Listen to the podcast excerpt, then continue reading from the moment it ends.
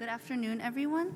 The scripture reading today is from the book of Nehemiah, chapter 8, verses 9 through 18.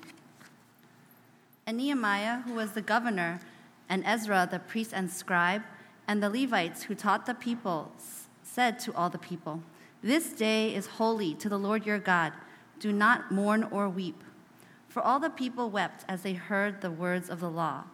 Then he said to them, Go your way Eat the fat and drink sweet wine, and send portions to anyone who has nothing ready, for this day is holy to our Lord. And do not be grieved, for the joy of the Lord is your strength. So the Levites calmed all the people, saying, Be quiet, for this day is holy. Do not be grieved. And all the people went their way to eat and drink, and to send portions, and to make great rejoicing, because they had understood the words that were declared to them. On the second day, the heads of fathers' houses of all the people, with the priests and the Levites, came together to Ezra the scribe in order to study the words of the law.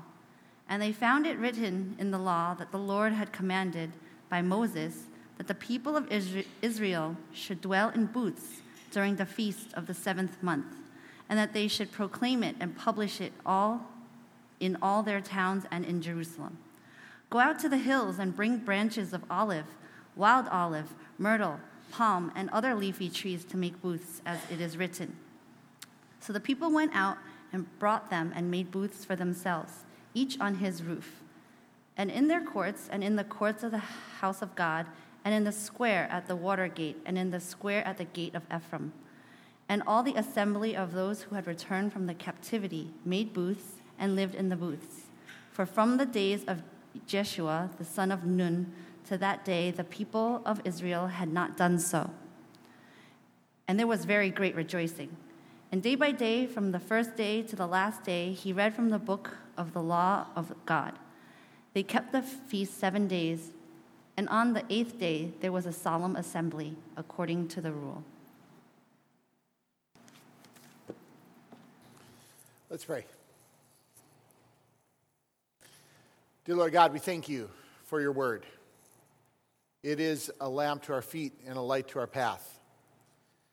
We ask, Lord, today as we study your word, that you might show us your will and your way, that you might lead us to your love and grace, that you might propel us with your word out into our community and our city and our world, our workplaces and our schools and our homes. Lord God, with the gospel. You know that the beginning of this chapter really began with this very unusual celebration. In chapter 8, we see that the walls have been finished. All the long toil and work of the people of Jerusalem is finally done. All the hard times and the persecution and the you know, uh, struggles within and without finally has come to fruition. The walls are done. So they have the ceremony as part of this festival.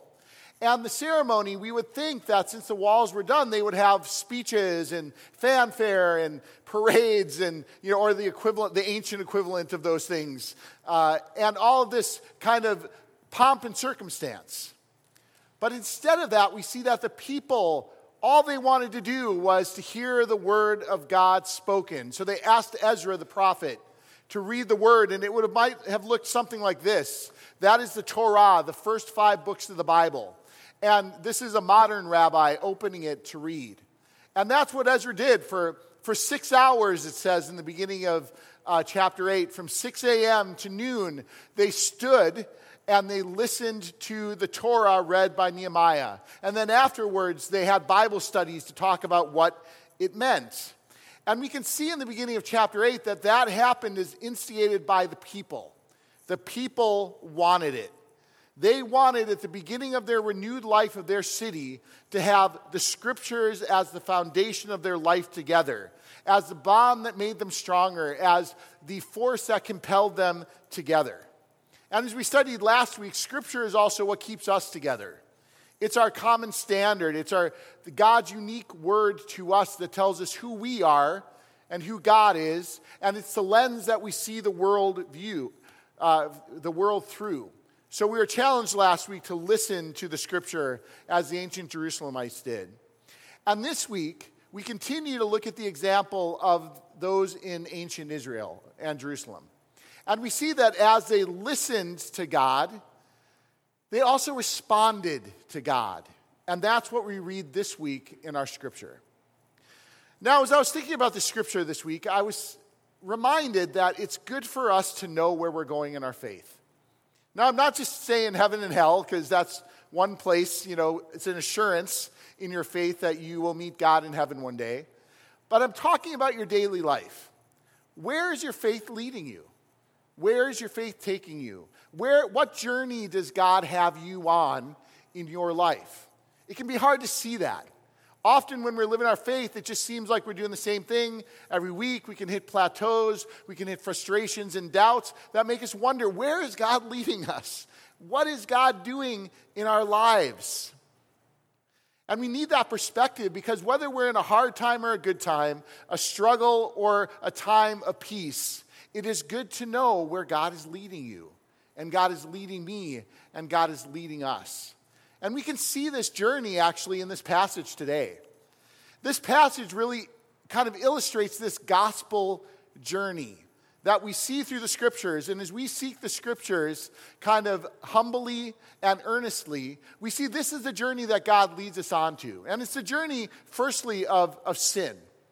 When we encounter the scriptures and God, through His Spirit, encounters us through His Word, we see, firstly, that we are sinful, that we have not met the mark, that we've not made the standard of God's holiness and goodness. But then we are led to joy, joy in God's love and care and salvation. And then that leads us to praxis, which is just a practical application of God's love and goodness. Always the scripture leads us to a response. So, this is the journey, really, of the scriptures, but it's also the journey of our lives, and it's the journey of the gospel. We see when Jesus Christ comes to the world, he comes to forgive sin. And he leads us to great and bountiful joy in his grace, which leads us out to praxis, to application, to go out as well. So, this is the journey of our lives in faith that scripture kind of exposes and leads us to. So, as we're thinking about what is God's will in our life, where is God leading me? What is God doing? What journey is God taking me on? I can't see it. We see that He's always, God through His Holy Spirit, always leads us to sin and then to joy and then to praxis. So today we're going to study through the ancient uh, community of Israel and Jerusalem kind of what that journey looks like and how that journey looked like in their life as a community and how it looks like in our lives as a community and as individuals as well. So I see firstly that after reading the scriptures, the first thing that the people of Jerusalem were, were kind of led to was they were led to sin, to an acknowledgement of their sin. And we can see this right in the first verse of our chapter. We see that after the word was read, that, or as it was read, the, the leaders of Jerusalem started noticing something. They noticed that the people of Jerusalem were crying. And not just one person crying, it was a whole community weeping and crying. And, you know, it could be a bit of a, like, uncharacteristic sight. They might think, oh, they might be joyful and happy. The walls are done. Everything's awesome. But they were weeping and they were mourning. Now, I know sometimes scripture leads me to, to weep in joy or in realization. But just imagine all of us, we just read Nehemiah 8 and we're just all weeping and crying. Or just imagine like where all the churches in New York just start weeping and crying, and we're just like, oh. We go, what, what kind of provoked that response? And we see it clearly the clue of what invoked that response, and it's in that they mourned and were weeping. What were they mourning? What did the scriptures bring up in their life as a community that led them to mourn like they would someone who has died? Remember, they were sitting, like, listening to the scripture for six hours straight. So, but they weren't mourning the fact that their toes and their feet were tired and that they were tired of listening to the word. They were mourning their failure. The scripture brought up their failure.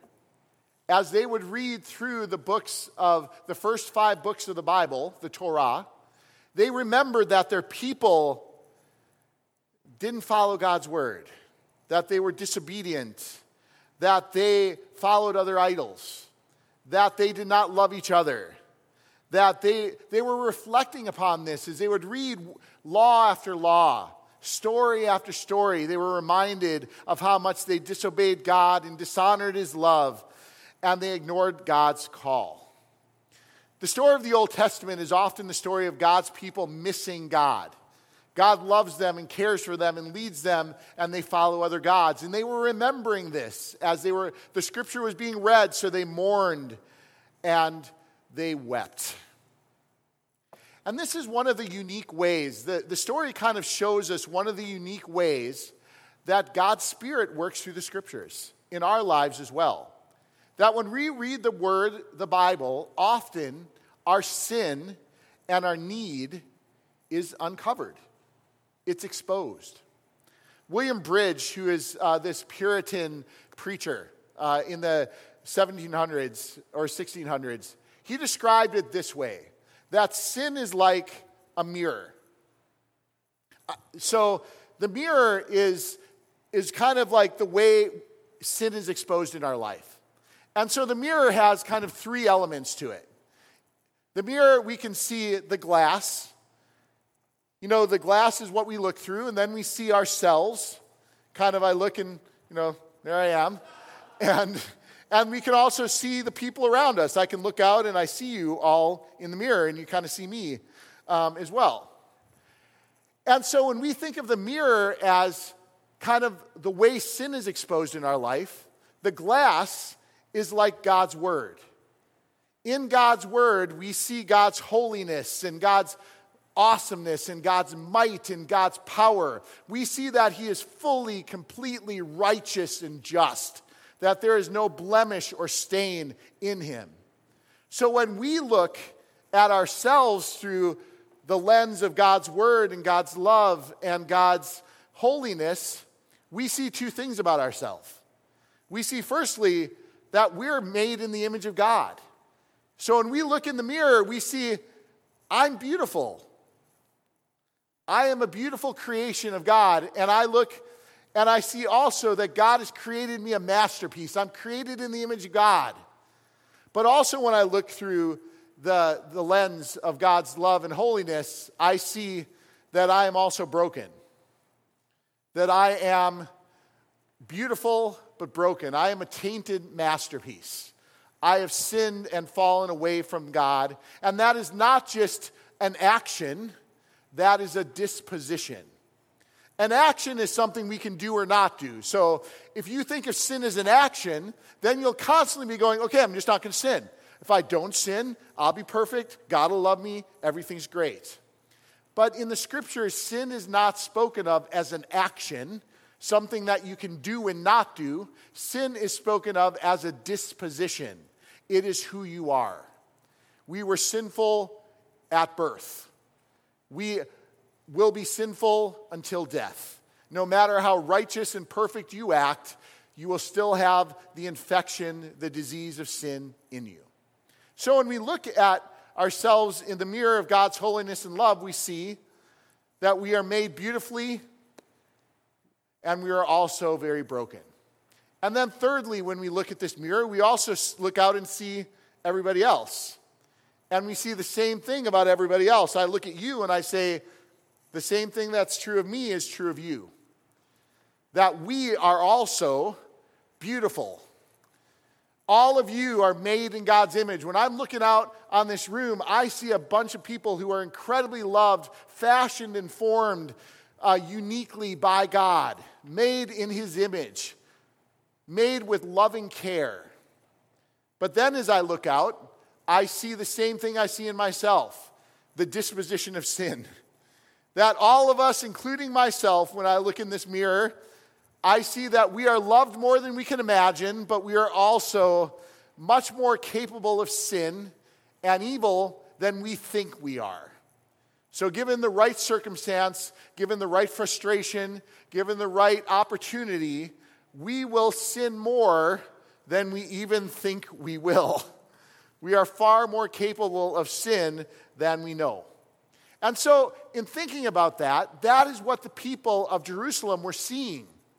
When they listened to the word, the law just got, wash over them. They, they saw this. They saw God's holiness and goodness. They saw their sin and brokenness. And they saw that it wasn't just them who were guilty, it was everyone who was guilty.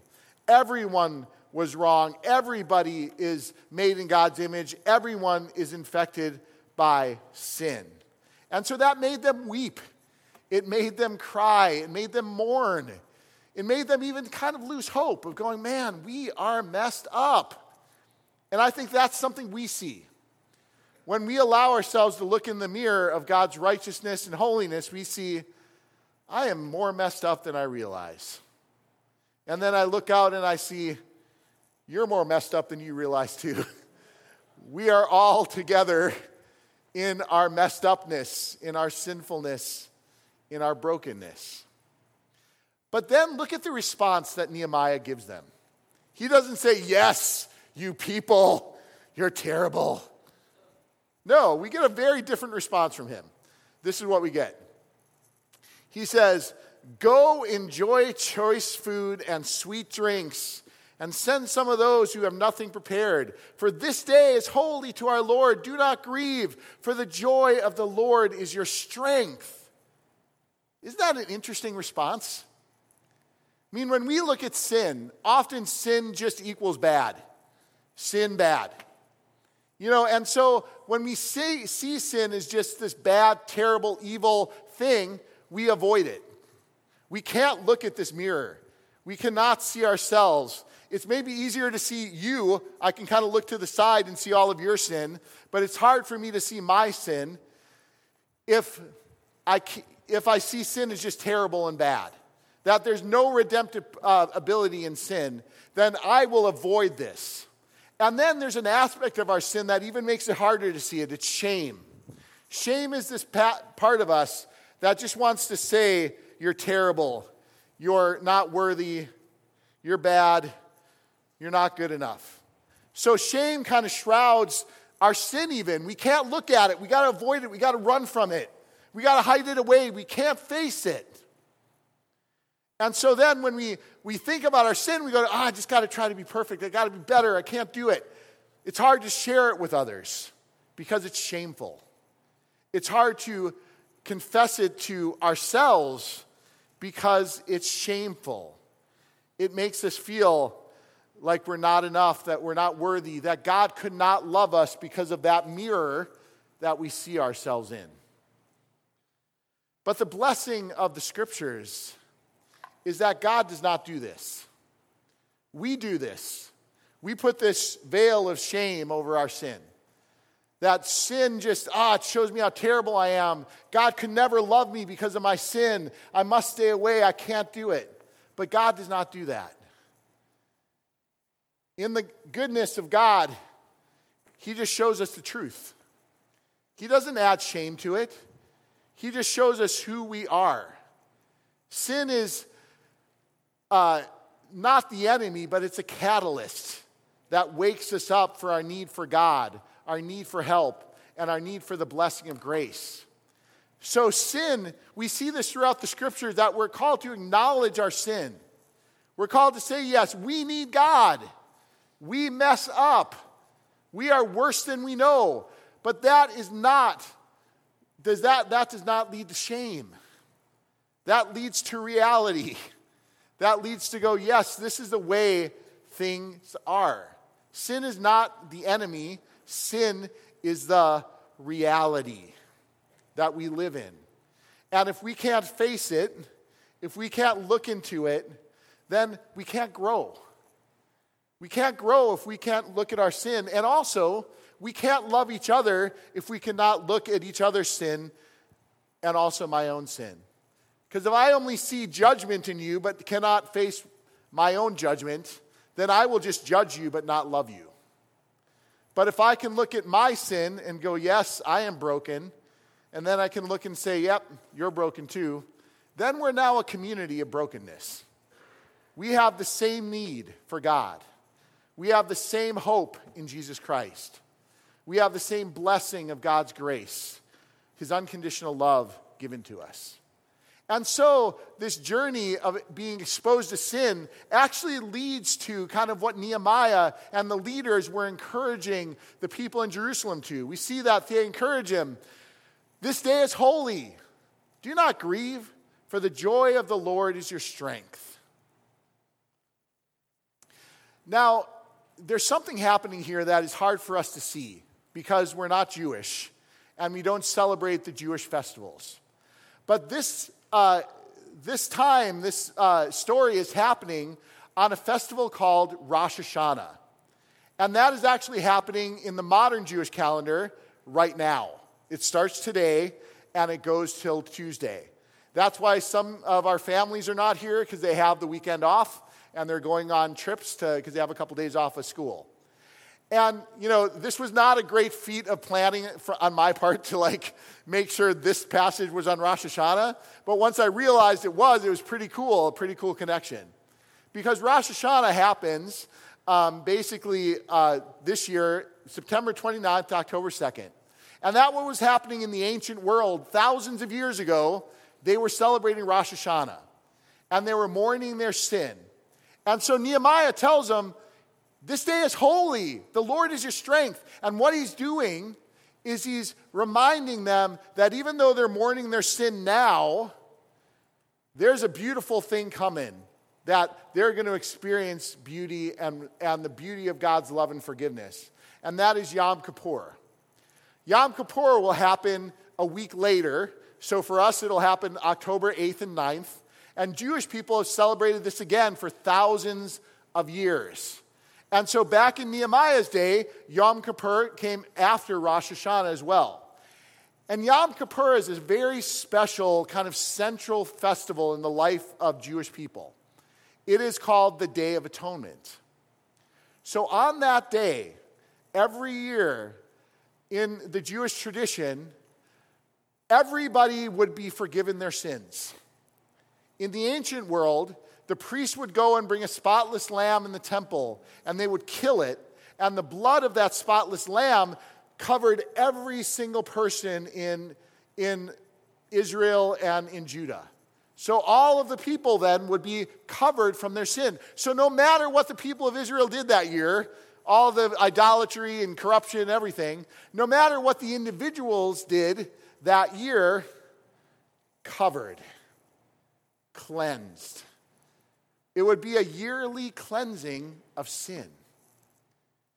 So it's amazing when we look at the story of the scripture, right? Because there are these little kind of reminders and, and signs of what's going to be happening in Jesus Christ. And so this is an example of what's happening, what's going to happen in a much larger way in Jesus Christ. Because in the Jewish tradition, the Day of Atonement happened once a year. So once a year, everyone could be forgiven, no matter what, just for that day until you sinned again. So once a year for one people. But now, 2,000 years later, on Good Friday, the Day of Atonement happens for all people, for all time, for all sins. Not just one, for all. Not just for one day, for all days. If you, are sa- if you have come to Jesus Christ and asked for forgiveness, you are fully and completely forgiven through the Day of Atonement, Good Friday. That day, Jesus Christ's blood willingly washed away your sin. So today, if you believe in Jesus Christ, you are fully and completely forgiven. When you look at this mirror, you don't have to look in shame because you're forgiven. The Day of Atonement has happened. So, th- looking at the mirror of your sin doesn't make you want to run away anymore. It actually leads you back home. It leads you back to God's love and His grace. Sin is a calling from God come back home. Come to me, all who are weary and heavy laden, and I will give you rest. That's why uh, Nehemiah says to them, Enjoy and choice food and sweet drinks And then the people went away to eat, drink, and to send portions of food to celebrate with great joy because they now understood the words that had been made known to them. So they finally got it. And what did it lead them to do? It led them to celebrate. When they got the word, it led them from sin to celebration. It led them to joy. The word joy is used three times in this passage, and it describes the outcome or what happened in the journey of the people of Israel and Jerusalem once they understood God's word. And that's our blessing as well. Joy is kind of what happens to the Christian once they are saved. Once the day of atonement happens to us, the response is joy. The problem is, though, I know that many of us probably don't feel too joyful. I mean, when we look at that mirror, there is no shame, but there is joy. But I know that for many of us, we probably don't feel too joyful right now. You might have had a hard week. You might have gone through some trials and struggles.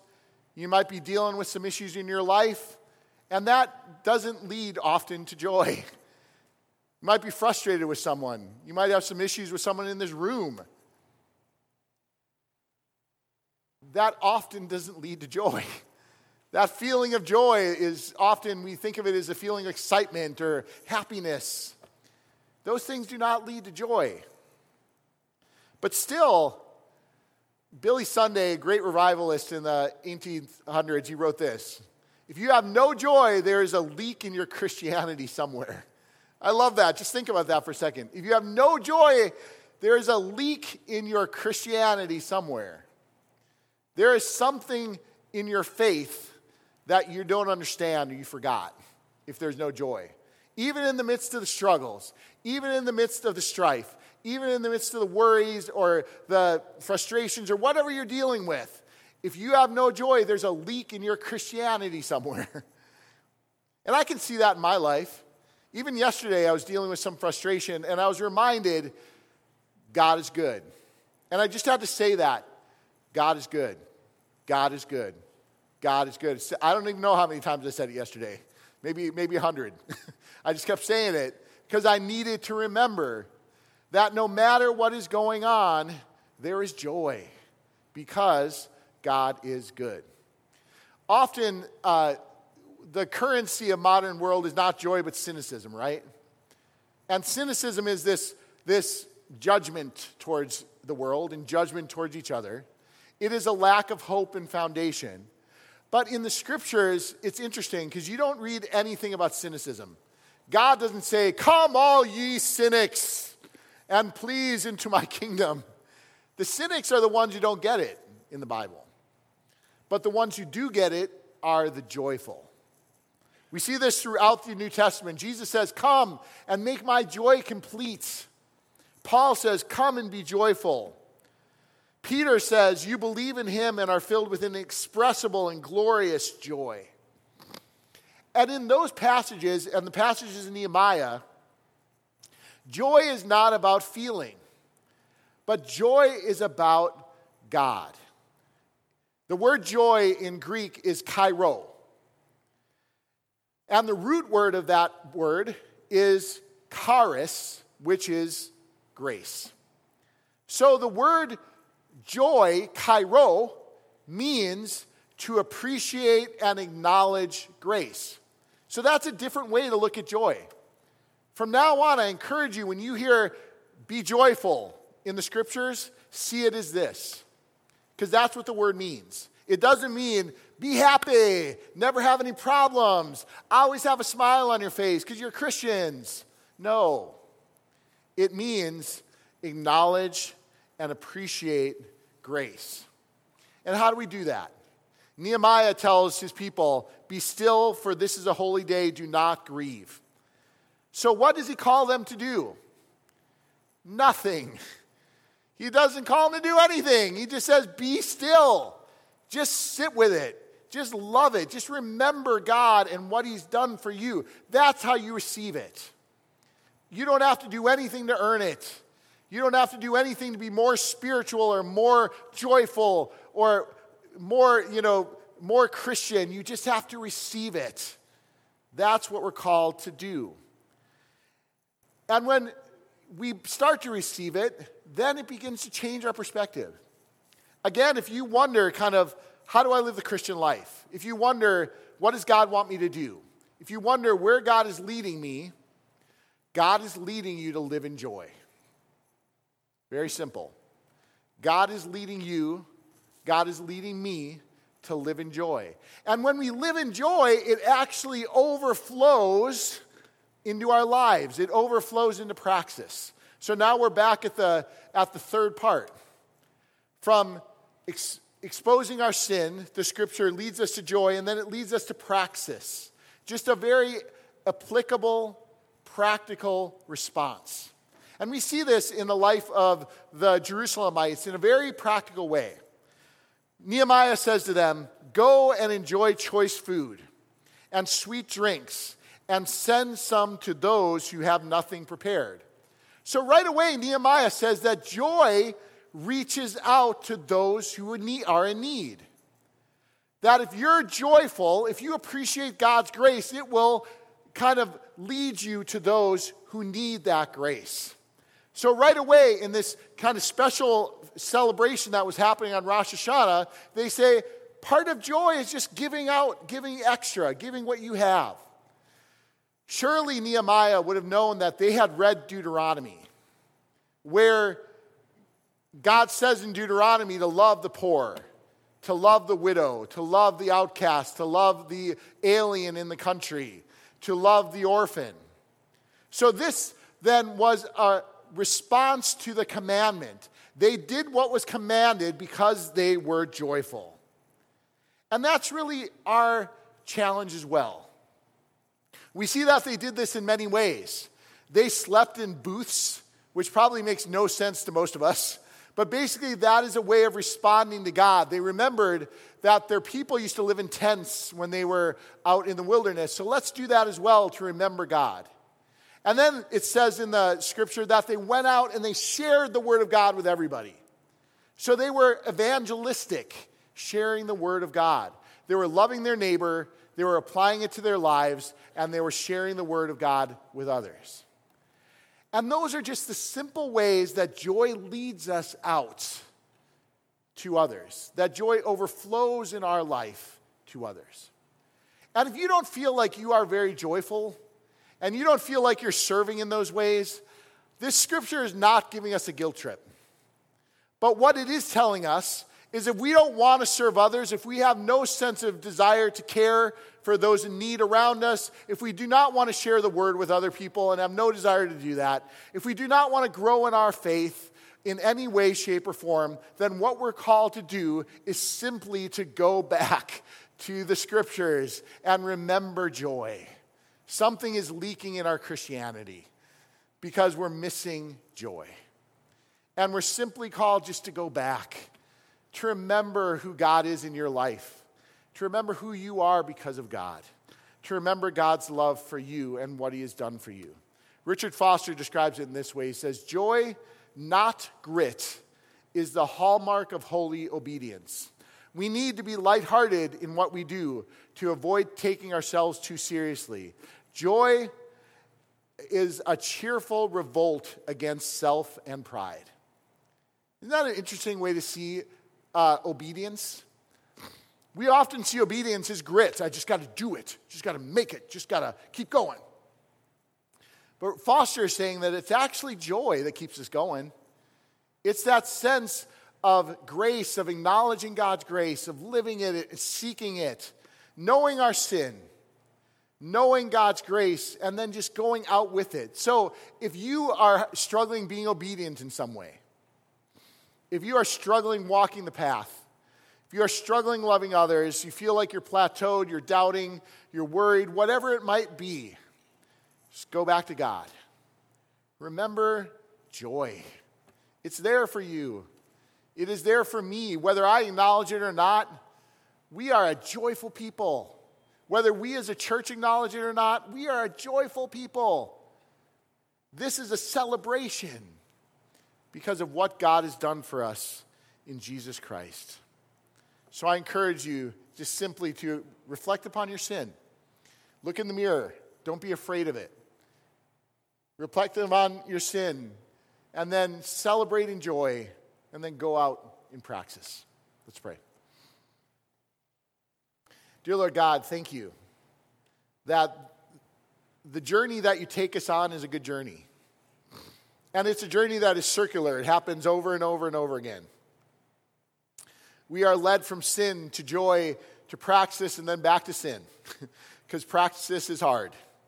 And it leads us back to, we, then we back to our knees, and then we're back to jumping in celebration, and then we're back to praxis, we're back to our knees again. Lord God, help us understand the good journey that you have us on. Often we don't see where we're going, Lord. We don't see the purpose. We come to church, we're in Bible studies, we try to read your word, we try to follow your way, and we don't know where we're going. Help us to know the journey you have us on, that you have us going from sin to joy to praxis over and over again as we go closer and closer to your love and realize who you've made us to be through your Son, Jesus Christ. Thank you, God. In your Son's name we pray. Amen.